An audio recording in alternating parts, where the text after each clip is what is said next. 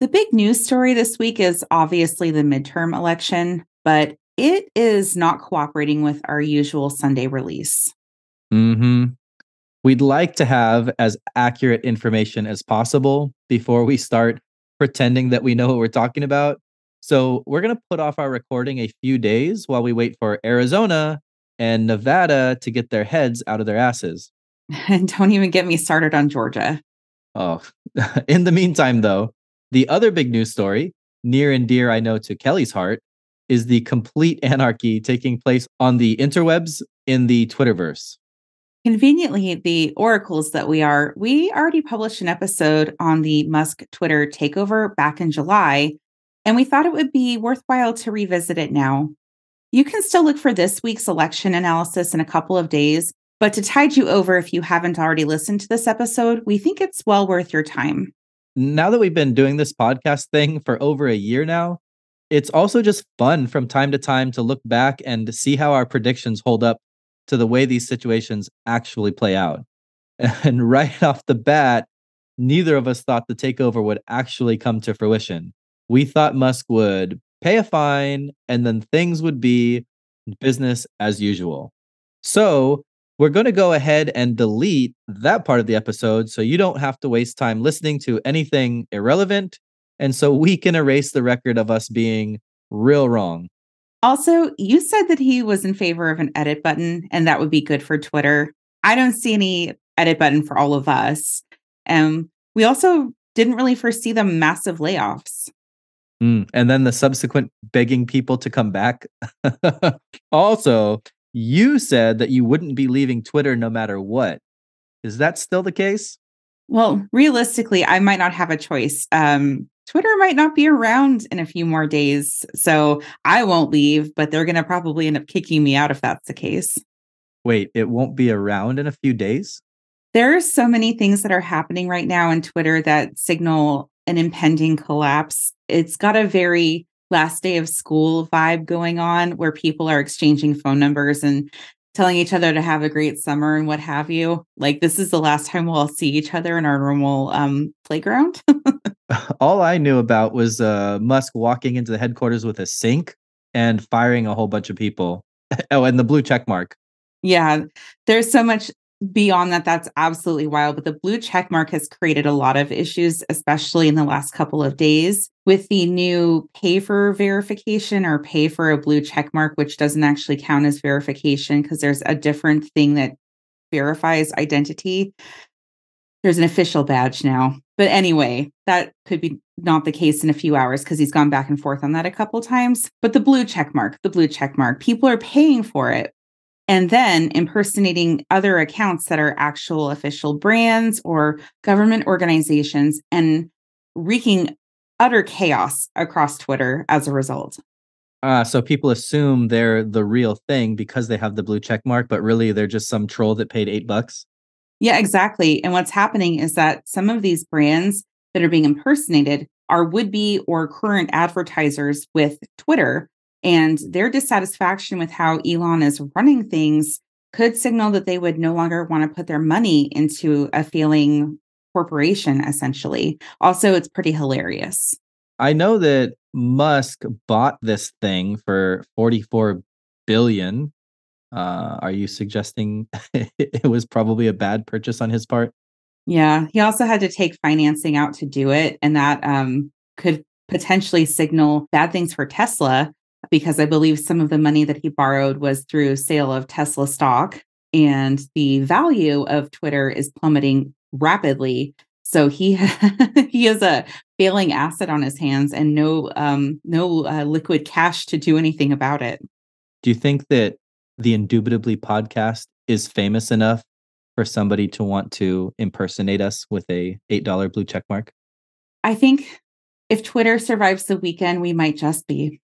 Well, if you see any crazy tweets coming from the Indubitably account at Indubitably Pod, it's either an impersonator or probably just me. you don't tweet much. Uh, not as much as we should. we made a commitment to try to do more of that, but it sounds like that decision might no longer be available to us pretty soon. Well, in that case, our Facebook is also at Indubitably Pod. And that's not going anywhere. Probably. Oh, Zuckerberg fired a bunch of people too. Oh, no. All right. All that being said, for your listening pleasure, here is Twitter versus Elon Musk Clash of the Tech Titans. Extra, extra, read all about it. Podcast tackles controversies that define your world.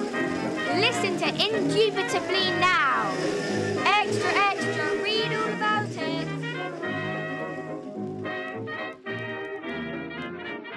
Hello, everybody. Welcome to this week's episode of Indubitably. Hello, Kelly. Hello, Josh. Did you see the top tech article on the BBC today? You know what? I did not. You're slacking. I'll Oh. read it to you. Shaking head and mean goose among new emojis. Okay. I guess every year, the company that does the iPhone emojis releases a new list. And this year, we're getting 31 of them, including this goose, which is based on the Untitled Goose Game. Have you ever played that? I have not, but I know many aficionados of the game. It's amazing for our listeners that don't know. You basically play a goose and you just run around and terrorize this British town. It's awesome. And now you can send that as an emoji. well, that's fantastic. Um, I think everybody needs to welcome chaotic geese into their lives and their iPhones. and then along with the goose is apparently this shaking head emoji, which hopefully nobody listening to our podcast has to use in response to the things we say. hmm I do know that there's a, a new emoji I've been using quite a bit, which is the melting face emoji. Mm, Not only because it's summer, but it kind of encapsulates the whole experience of living in the year of 2022. mm. What is your most used emoji? It's a side eye one. It's just kind of like ugh, disgruntled look in the side eye. Is that just because when we text, you use that one a lot? Uh, well, I'm not going to say that's not the case, but I, I, I think you'll appreciate knowing that I text that to almost everybody I know. All right. All right. As long as it's not just me. no. Apparently, I use the monkey covering its eyes emoji a lot, according to my frequently used section. The one I get from you a lot is the flexing arm one. Yeah, because we're we're killing it. Whenever we agree on a plan or something goes really well, like we actually record. See, well, you know, that's good. That means that we uh, agree a lot. Okay, we don't agree a lot, but we agree enough that flexing arm has made it into frequently used. If you weren't keeping up on emojis and angry geese, I'm sure you were probably keeping up on the second tech article on the BBC, the Elon Musk Twitter hostile takeover and subsequent retreat, and the madness that has followed. I'm against my will becoming quite familiar with this issue. Flexing arm emoji. And here's where we cut the part where we were totally wrong about Musk paying a fine and walking away from this whole situation. Moving on. What's interesting about this though is regardless of what happens, there is a question and when when the deal was first proposed, is Elon Musk good for Twitter? Right? For all of us that use it and the world as a whole, would an Elon Musk takeover be a positive thing or a negative thing? Well, that probably depends on your opinion of Elon Musk overall. There are a lot of people who venerate him, and there are a lot of people who are wary of him. Well, okay, first of all, right off the bat, he seems to be in favor of an edit button. So I think obviously he's good for Twitter. Okay, we'll hash that out later. That's an interesting dispute. but more, okay, more seriously, his purchase, according to him, is motivated by his perspective as a quote, free speech absolutist. And he's also been quoted as saying that given Twitter serves as the de facto public town square, failing to adhere to free speech principles fundamentally undermines democracy. That's an interesting stance considering that Twitter is a private corporation and does not have to adhere to the same free speech standards of, say, the United States government.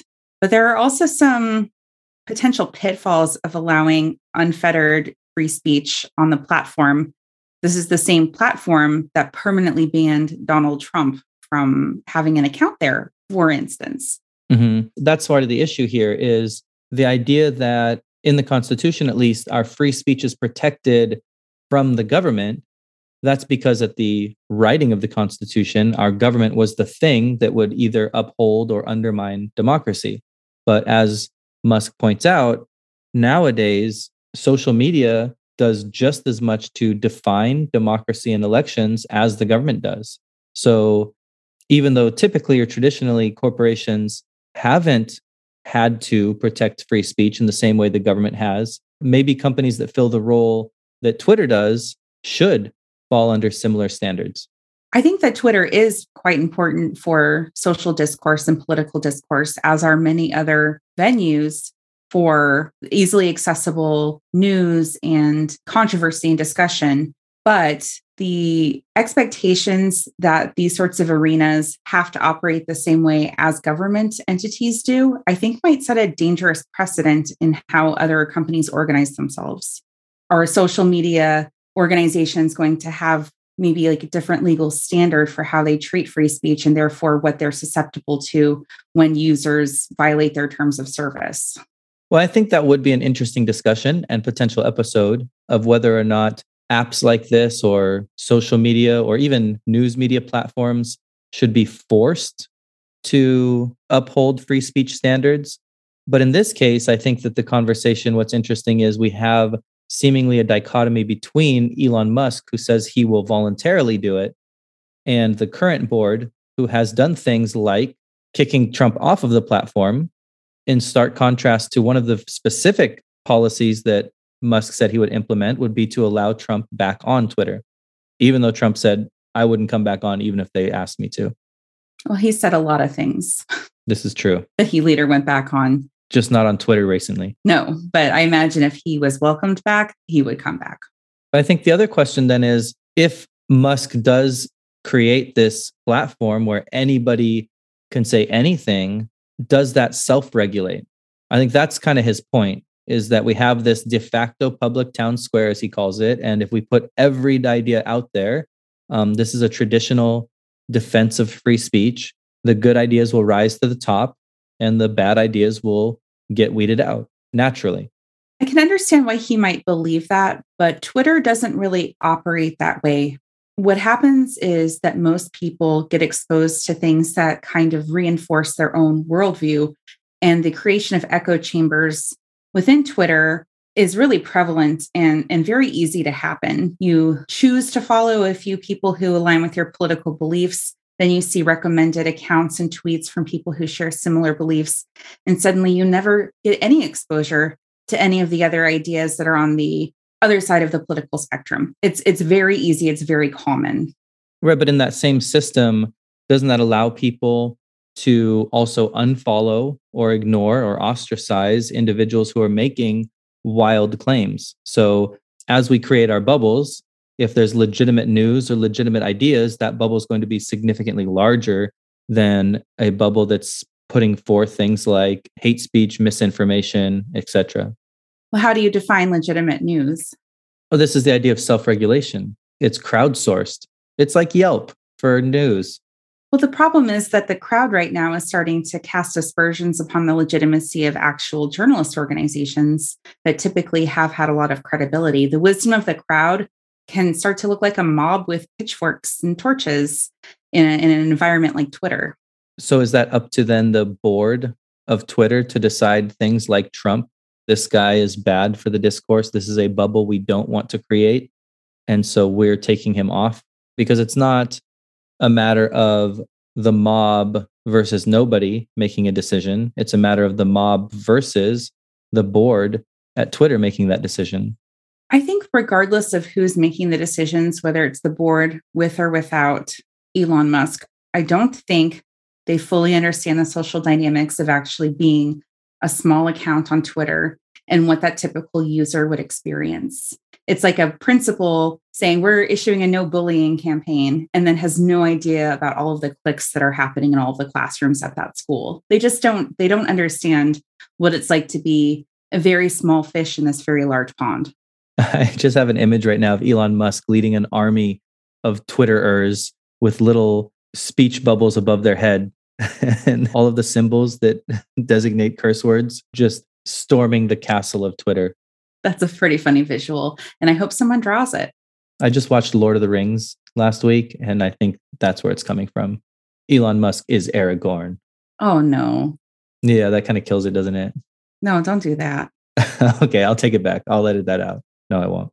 No, just there's probably a better character. He's that one that um sits there. What's his name? Wormtongue.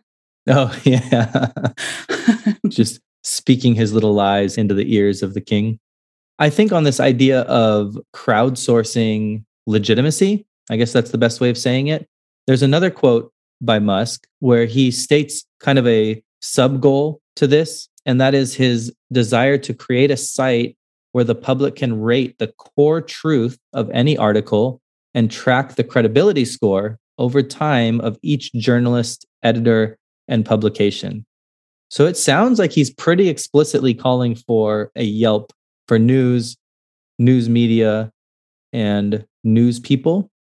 But we know how Yelp operates.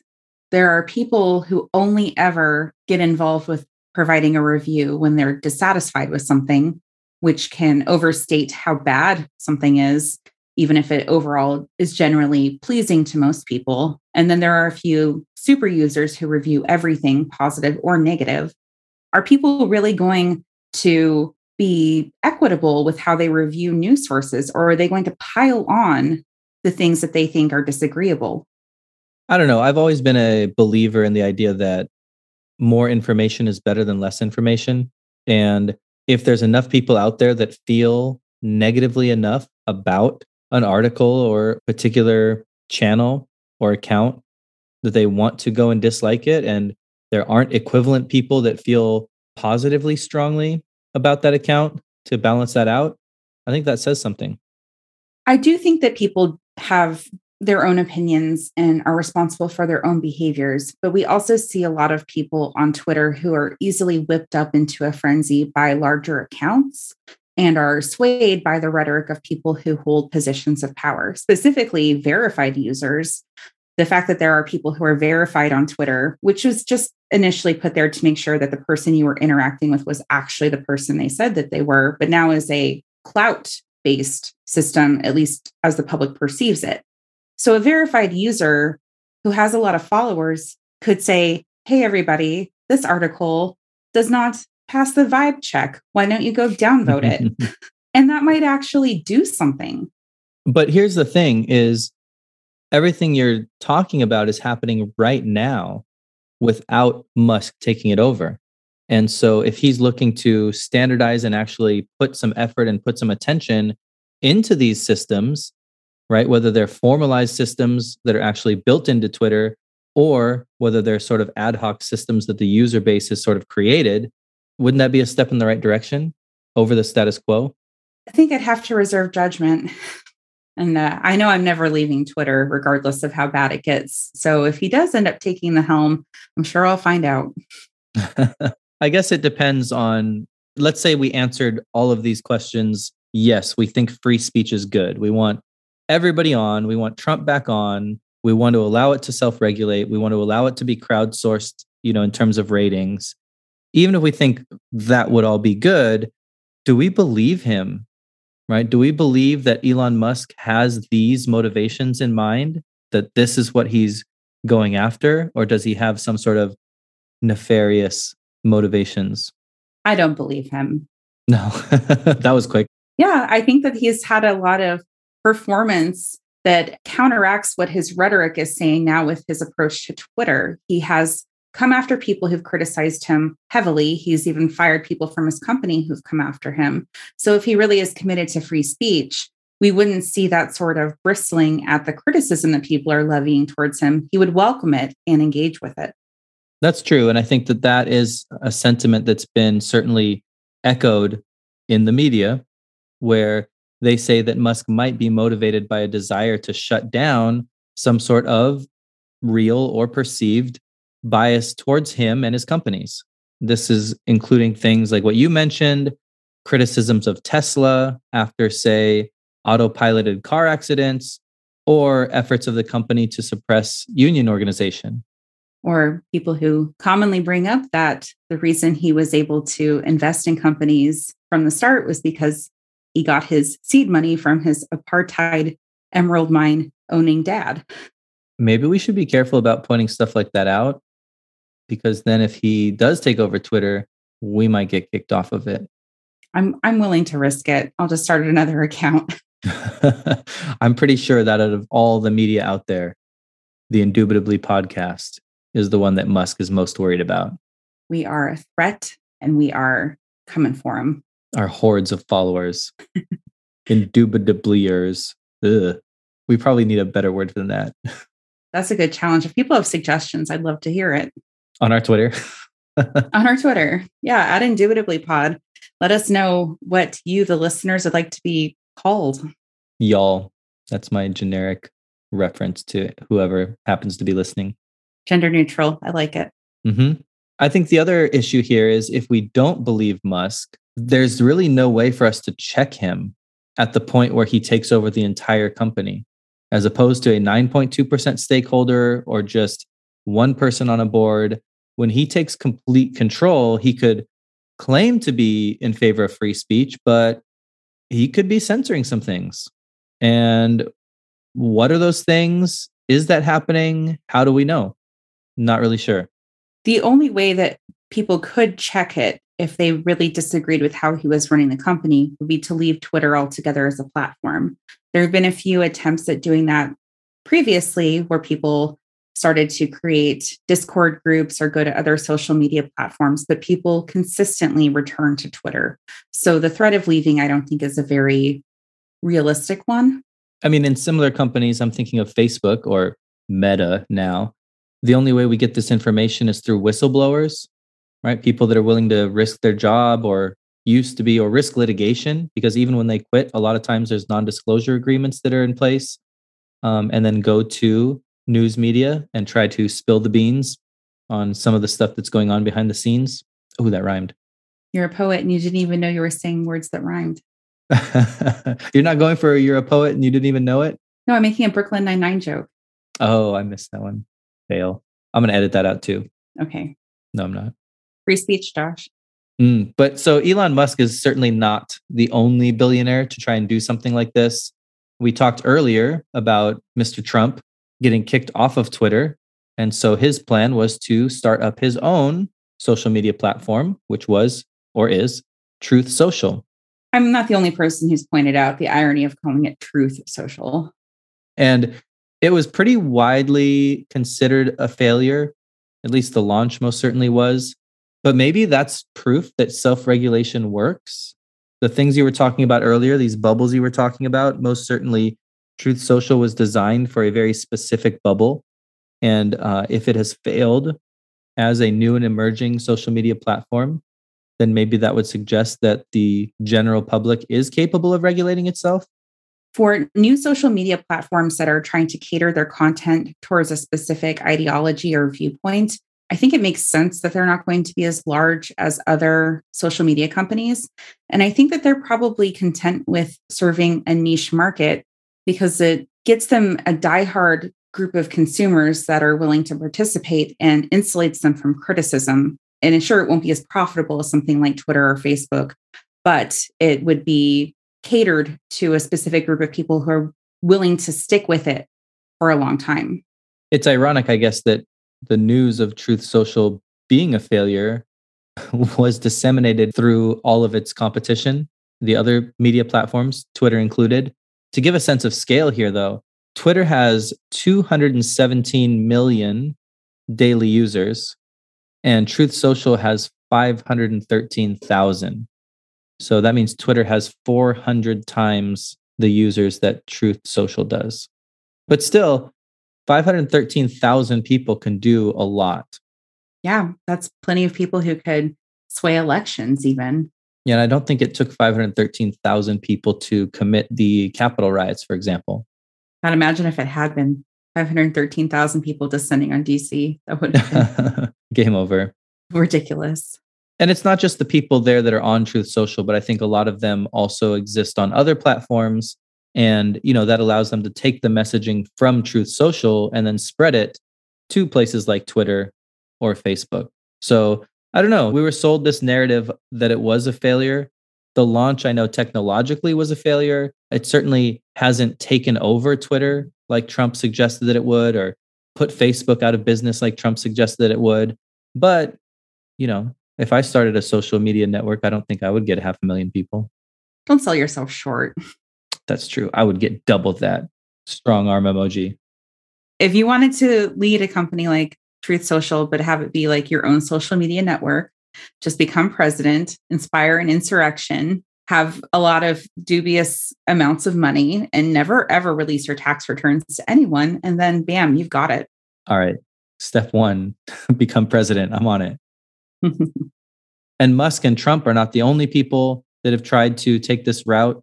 Jeff Bezos, one of our favorite people to talk about, bought the Washington Post in 2013. And a lot of the same fears that we're listing with Musk now were obviously brought up at the time. And it's been almost 10 years. And realistically, it seems that all he's done is modernize and, and stabilize the paper. Washington Post is still considered a pretty credible paper and it is widely read. It's one of the few media organizations that seems to be coming out of the digital age intact. However, a lot of the editorials that are coming out seem to skew in the favor of big business and billionaires, talking about, hey, maybe we shouldn't tax them so much. Or, hey, maybe going to space for fun is actually great for people and things that I don't think most people would typically agree with if they didn't have a vested interest in supporting their billionaire boss. But do you think a couple articles like that here and there undermines the credibility of the paper as a whole? And do you think that this might serve as a lens into what a company like Twitter might look like under the control of Musk? I think if we had to pick somebody that was Musk's equivalent, Jeff Bezos would have to be on the short list. Perhaps. I just know that in my little Twitter circle, my little Twitter echo chamber, the only WAPO articles I'm seeing now are when people share the op eds that seem to kiss Bezos's ass. I mean, if you owned a newspaper, you're not telling me that every once in a while you'd sneak in an article that tells people that you're great. No, everyone already knows I'm great. And also, my ego is not as fragile as Jeff Bezos's is. Hmm, speaking of bubbles. so, besides these guys, another one that might be a counterexample, I think, would be Rupert Murdoch, the owner of Fox News, who does not use his station credibly or accountably or any responsibly or any of the E's that we would like a newspaper to be. Exactly. Fox News has definitely skewed towards becoming more of a, an entertainment based quote unquote news network.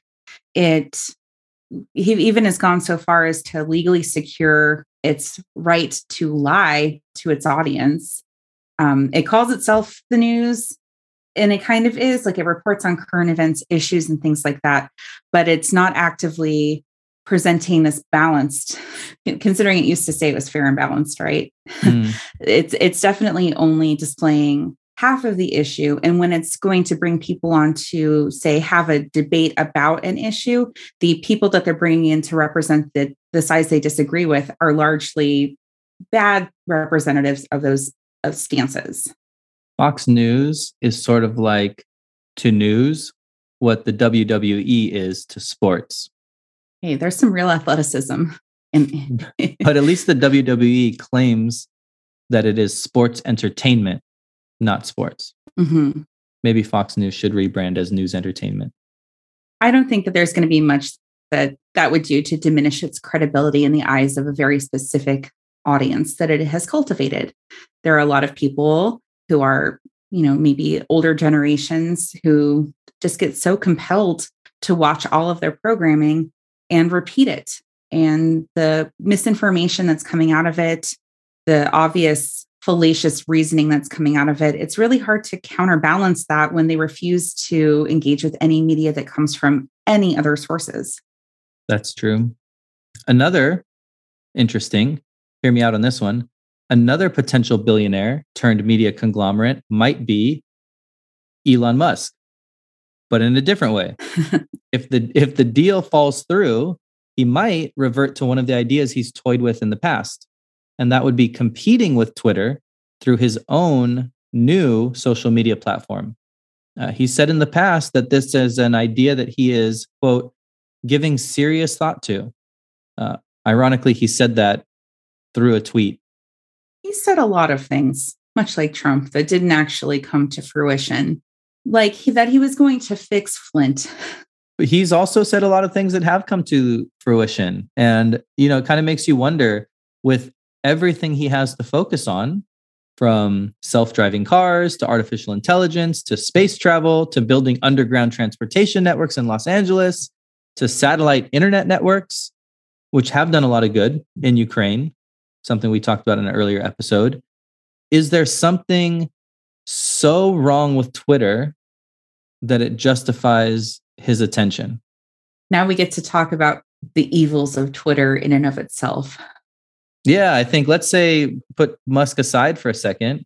Plain and simple, is Twitter good or is Twitter bad for society at large? So we discussed earlier the concepts of free speech versus censorship when it pertains to a private corporation handling the content that users put on it. Specifically, how does Twitter handle misinformation and hate speech now? Mm-hmm. Yeah, Twitter has what some people are calling a Nazi problem.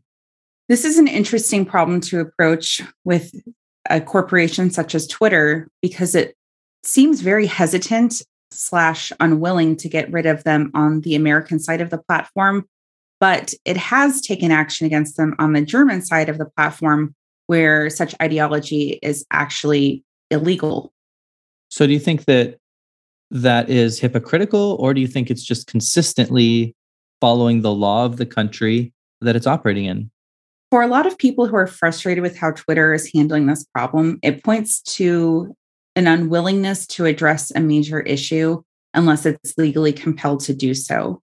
It can, it has, but only when it's been forced to by government regulations. That tells people that they value whatever contribution the accounts that spout Nazi rhetoric are putting on the platform more than they value the feelings that the victims of that rhetoric are experiencing. Well, and, and here I think we have to bring up the fact that, and this is what makes it interesting. If you don't want to read this stuff, you don't have to be on Twitter. You are voluntarily consuming anything that you see in an app that you have to voluntarily download onto your phone and then voluntarily open and voluntarily follow an account voluntarily read a tweet. Like every step of the way, you have the opportunity to not see these things. Does that change the responsibility of the app to remove content?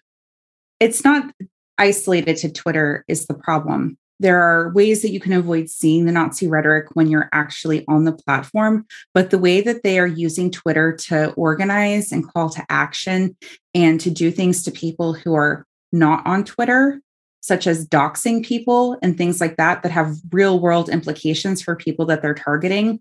That's the kind of thing that Twitter should be actively shutting down. And it currently is just kind of letting it fester. Furthermore, the only option for people being leave Twitter is really unrealistic when you consider all of the things that people use Twitter for and they need to be on the platform for. They network on Twitter, they self promote if they are a small business or a performer of any kind or a writer or podcast or podcast. And the platform is so valuable to reach a large audience that to say, hey, you're being victimized by a group of people, but you're the one who should leave the playground is really unfair to all of the people who are saying, let's make the playground like a better place to play. But I think this is what makes it complicated because if we go back to our question earlier about free speech, and the fact that we pointed out that typically um, the inability to censor free speech only applies to governments and not corporations. Because of everything you're saying right now, Twitter and Facebook and these other social media platforms kind of operate in a limbo between corporation and government. In a lot of ways, they do more to determine our democratic system than a government does. So at the same time, you're pointing out the problems of a platform like Twitter not censoring people. Are we not also making an argument that would suggest that shouldn't be allowed to? There are always going to be limits on acceptable speech. We've talked about this before on other episodes about at what point we can actually limit speech as a government, that the right is not absolute. And even if we still want to encourage as much discourse and exchange of ideas as possible on Twitter, there are going to have to be limits. There are limits that they currently do utilize. People can report tweets for speech that might incite hate or violence or things like that. But there's not a lot of preventative action that discourages that speech from happening in the first place. And that's something that the company could do. So maybe Twitter is making the world a better place by giving a platform to people like us or whoever wants to get their voice out there and wouldn't be able to traditionally. So that's all good.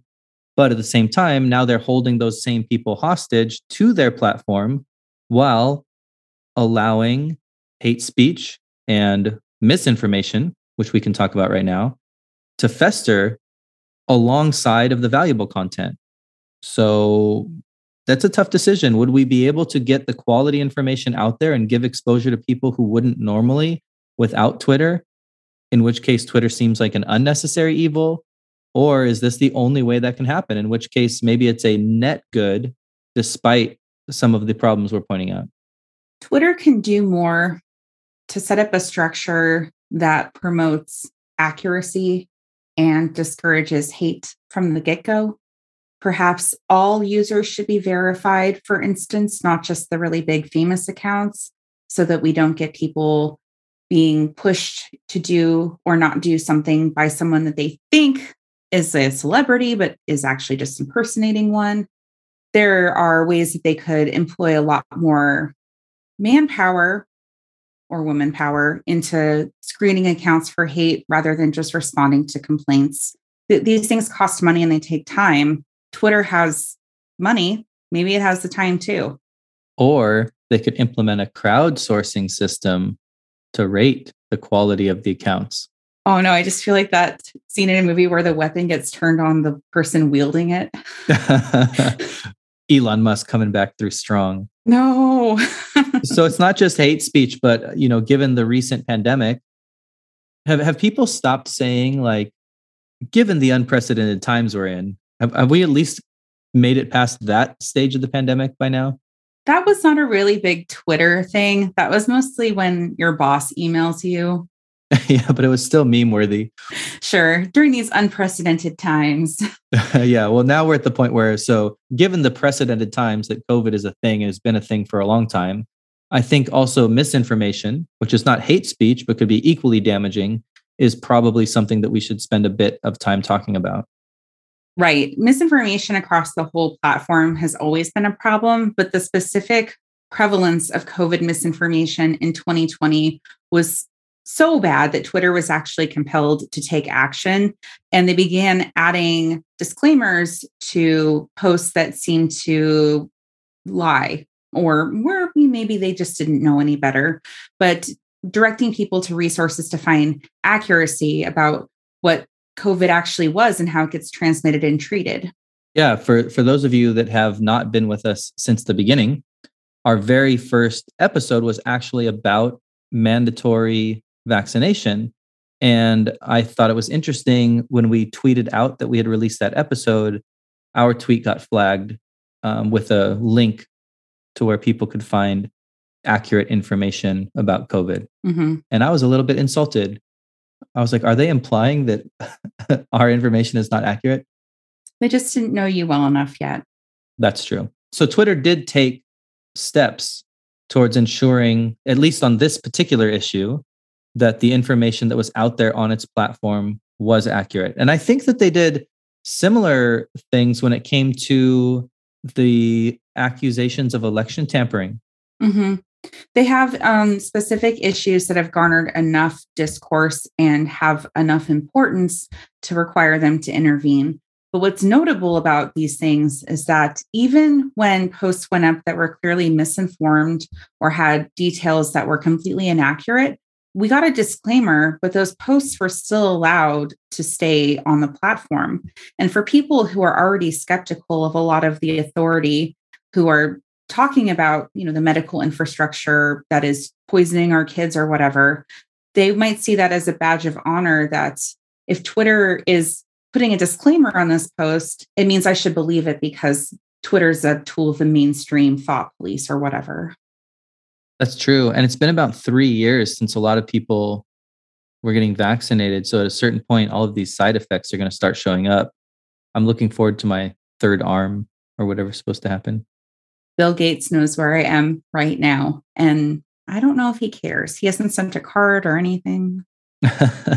so uh, I know in the majority of cases, like you're saying, you're going to get a warning uh, if a tweet might be misinforming, but in general, the tweet would be left on the platform. But there have been some people, and you've got to be a real clown for this to happen, but there have been some people, Trump, that have been deplatformed. And deplatforming in and of itself is also controversial because a lot of people say don't take people off of the platform who are ideologically opposed to you because then you can't engage in the marketplace of ideas and actually debate them. But a lot of people who have created a lot of negative discourse and ultimately got themselves kicked off of social media kind of have faded into the background and aren't really making as much of a presence in these spaces anymore. That's true. I think people like Milo Yiannopoulos mm-hmm. was pretty big for a while. Mm-hmm. Yeah, and Richard Spencer too. I'm not sure the extent of deplatforming Richard Spencer was the same as Milo, but they are both very much out of the talk show circuit. They're not really discussed much anymore. Um, Richard Spencer even came out recently after some people found out that he was, I think, getting married or something, and said that he didn't really believe in those things anymore. Good job, Twitter. They changed his mind. I don't know if it was Twitter. I think that was that all of the platforms together agreed to deplatform these people who are basically spouting hate. The problem mm-hmm. with things like Donald Trump is that not only are other platforms allowing him to stay on, he's gone and created his own because he had the capital and the cult of personality to do so. Mm-hmm. But at the same time, you, know, if you are going to be deplatforming people or or taking them, even if removing individual tweets, I know Twitter doesn't do this much, but a lot of other apps are pretty liberal with their deleting of accounts or temporary or permanent bans. And I know sometimes when we put out our tweets for the show, I mistype something or there's an autocorrect. Uh, you know, I'm human, I mess up.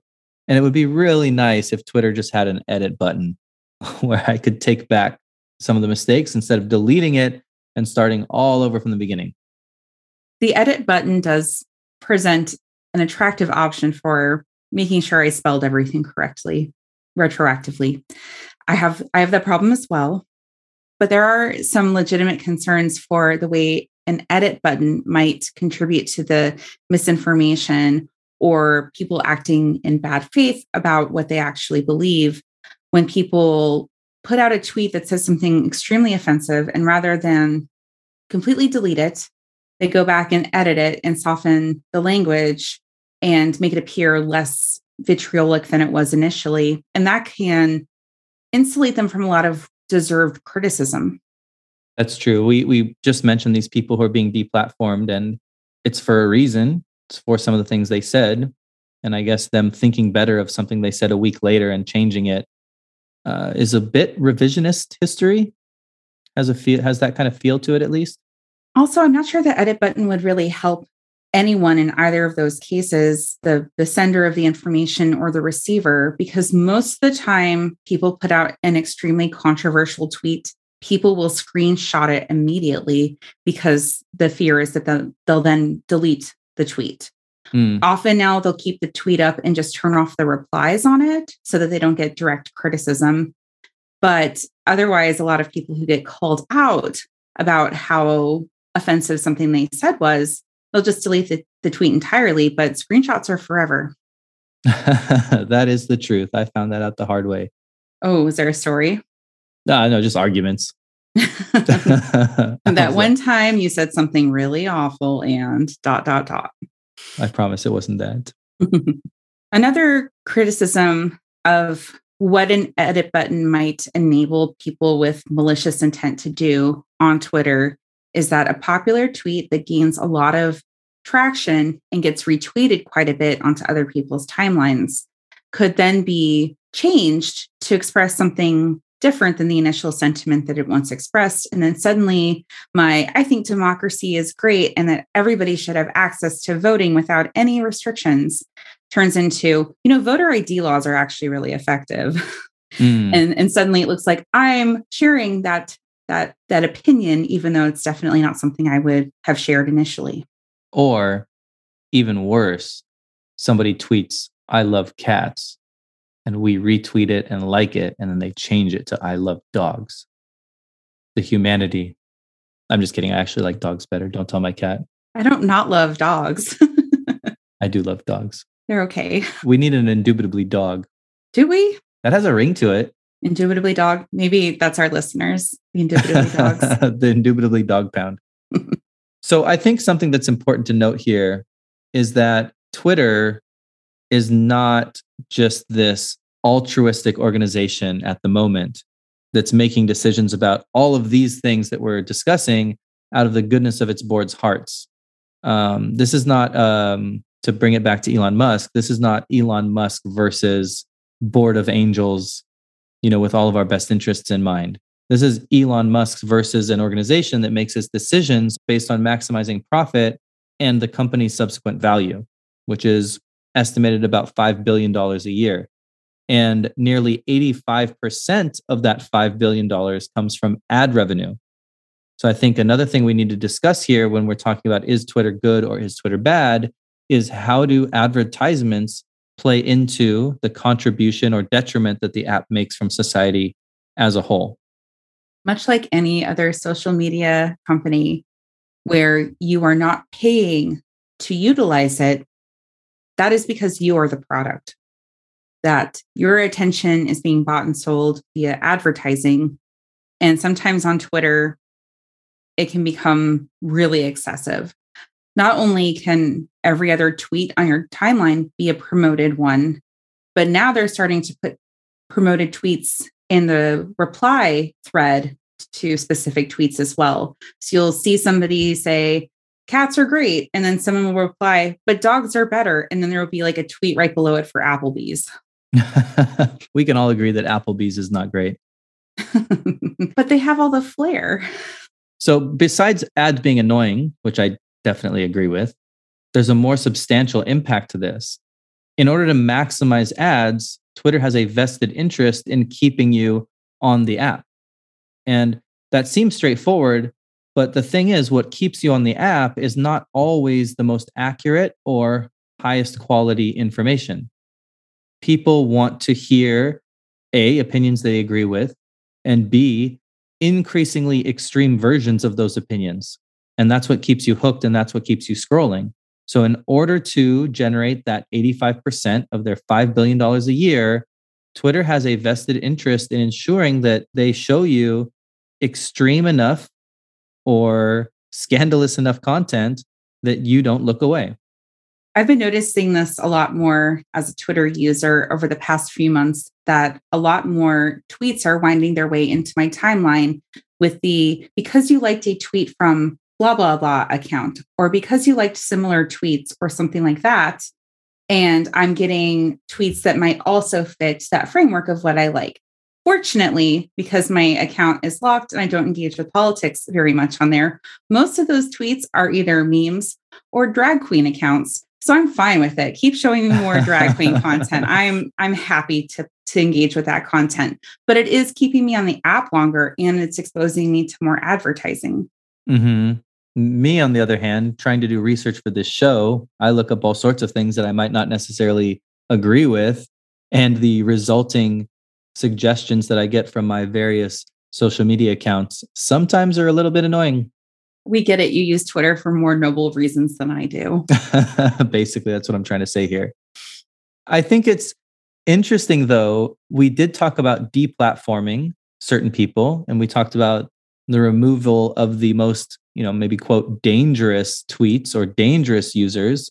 But it's a bit hypocritical for Twitter to be literally promoting extreme ideologies and pushing its users towards the fringe But then when they cross over some imaginary, arbitrary line and become too dangerous, then they cancel those people. It seems like they're creating the very problem that now they're having to deal with. I'm sure Twitter would explain that as we're giving the people what they want.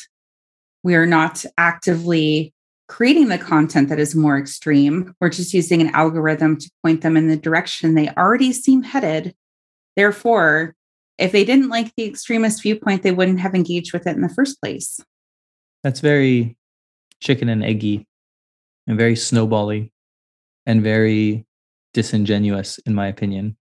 Hmm. So again, we come to a place where Twitter is providing a service at a cost. And I guess if we were trying to decide is Twitter good or bad in general, we need to decide A, is the service worth the cost?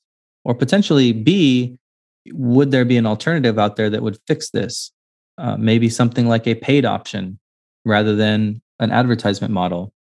Twitter has recently started to play in the subscriber space with Twitter Blue.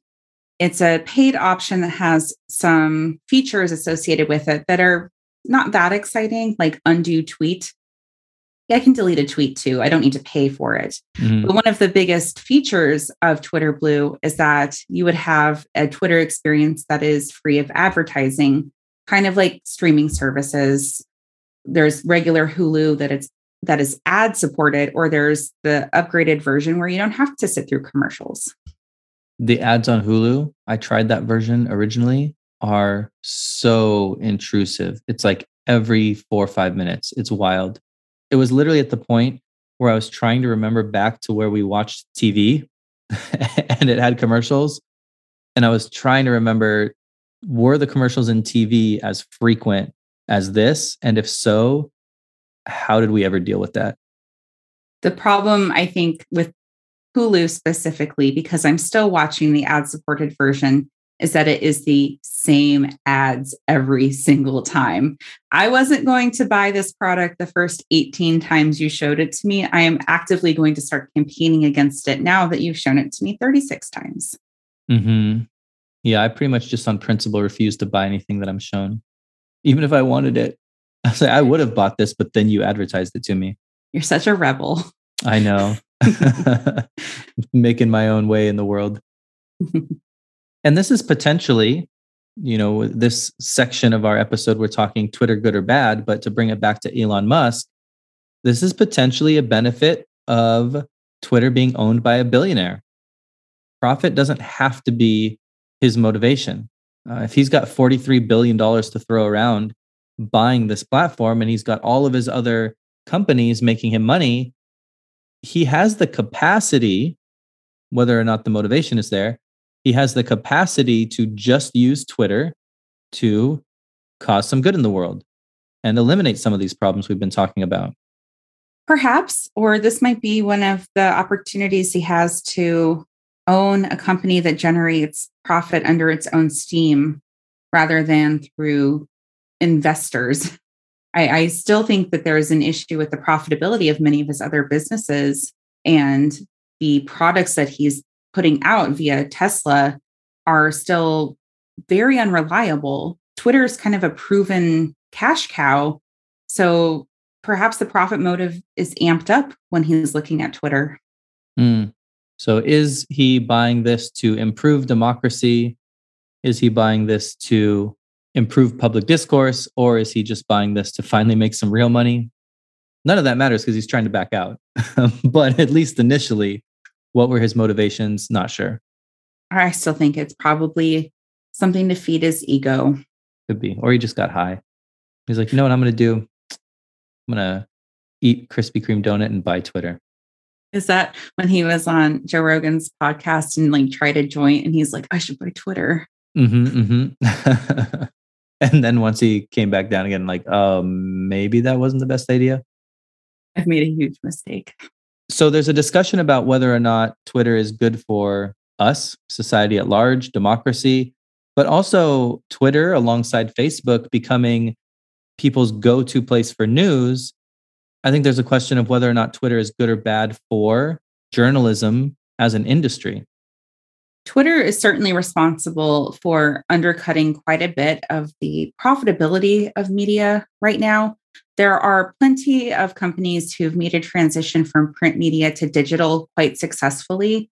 But if you're able to get a really quick summary of what happened on the news without having to actually subscribe to any publication, why would you subscribe to anything? And I think it's a different model than like streaming television because you can't really summarize the entire third season of Gilmore Girls in a few tweets. I mean, I could try, I could probably do a pretty good job of it, but it's not the same.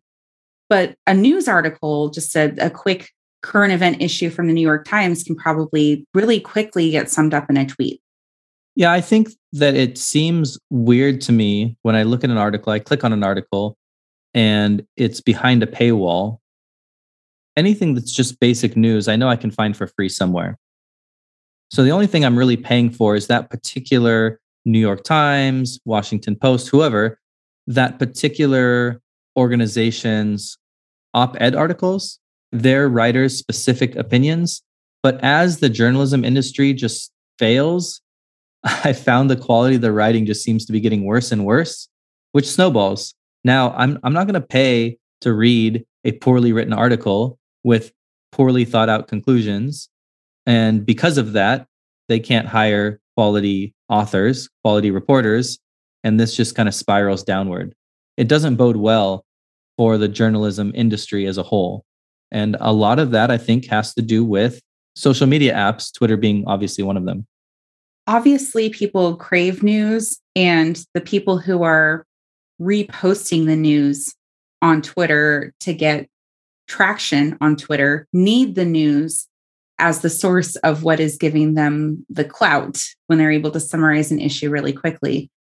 So if the news completely disappears as an organization, as an industry, as a publication, there's going to be nothing left except, I guess, citizen journalism. And who wants to do anything? Who wants to actually go out and investigate something? Not me. Nope. Even though we do that for every episode of the show, we do so much research. We are probably responsible for a lot of ad revenue on a lot of different publications. Retweet us. All right. So we've got Twitter as it is, untouched by Mr. Musk. Is it good or bad? If it is good with some hesitation, is there something we can do about those hesitations? Right? Can we clean up some of the problems that Twitter has? And if that is possible, do we think that Elon Musk is the person to do it? I'll get us all the good of Twitter without any of the bad. Twitter is an imperfect platform now, and it will probably stay about as imperfect if Elon Musk were to lead it. I think there are some changes that it could implement that would improve the platform quite a bit that other social media platforms do utilize. I'm thinking specifically of TikTok, which has a lot of criticism because it, you know, sells consumer data and it probably also is responsible for a ton of the echo chamber issues. But they will preemptively take a video and put it under review before they let you release it if there's any suspicion that there's any dangerous or insightful rhetoric on the video itself. I know that personally because I posted a video of my cats chasing bubbles around my living room and it got put under review before it could be released. So they're being overly cautious with the kind of information they're letting on the platform.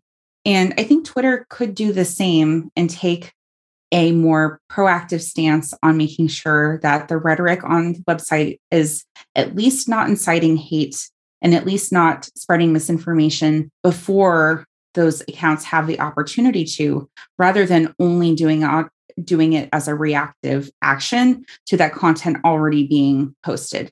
The closest I think it's come is that when people are drafting a tweet, when they go to hit send, they'll put up a hey, other Twitters don't tweet like this warning to make you kind of rethink whether or not you want to actually say the F word, I guess. But that's not sufficient. People are still going to post those tweets. So it's an imperfect place currently. It could become better. I don't, I'm not leaving no matter what. So it's not going to affect me too much one way or the other if Elon Musk actually has to be at the helm. because I've put up with a lot of unpleasantness there, and I guess I'll just continue to. Mm. I actually think, and this is just more my personality as an anarchist. I want to see the world burn. I would have liked to seen what he would do with it. I think for a lot of these things to change, whether it's Twitter, whether it's Facebook, social media, news in general, politics in general, democracy in general, these slight changes, moving the line at which we ban somebody or something a little bit left, a little bit right, none of that's actually going to make a difference. Like we're we're beyond that. I think that there has to be radical shakeups of the institutions that make up our society for anything to happen. That's why I voted for Bernie. Anyway, um, but in terms of uh, Twitter, I think somebody like Elon Musk is one of the only people who would potentially do enough to cause a real change. So, you know, a little disappointed that in all likelihood, uh, he's going to be let out of the deal. He'll probably have to pay a billion or two dollars at the worst. And uh, that's the last we'll hear of it. So if Twitter is going to be left alone, do I think it's a positive or negative thing? Uh, it's hard to say. I think it's it's a bit of a chicken or an egg dilemma. I think that everything that happens on Twitter also happens in society at large. And I think that a social media platform where we we literally i bet every single person this is kind of cheating because you're listening to the podcast but i think everybody listening to this right now has their phone within arm's reach and that gives them immediate access to whatever they're thinking whatever they're doing whatever they want to say can be put out there right now and so what we see on twitter i think is highly reflective of what's happening in our own minds as a society so does twitter alter those thoughts yes but do those thoughts originate with us also, yes. Does that make Twitter good, bad, or just a reflection of us? I'm Not sure. If you want to give us your opinion, though, what I do know Twitter can do is give you a place to do that. You can follow us or retweet us or at us or any of the things the kids do nowadays at Twitter or on Facebook at Indubitably Pod and let us know what you think of this whole issue. And since it's been a few episodes, we know it's always annoying when people do this, but Speaking of crowdsourcing and ratings on both Apple Podcasts and Spotify, you can rate or review the show. And we always appreciate it when you do. It helps us out in the algorithms, it helps get us out into the world so that we can be the chicken or the egg and help form the opinions of society around us. And we promise to be responsible about it. Ish. You do. Half of us promise to be responsible about it.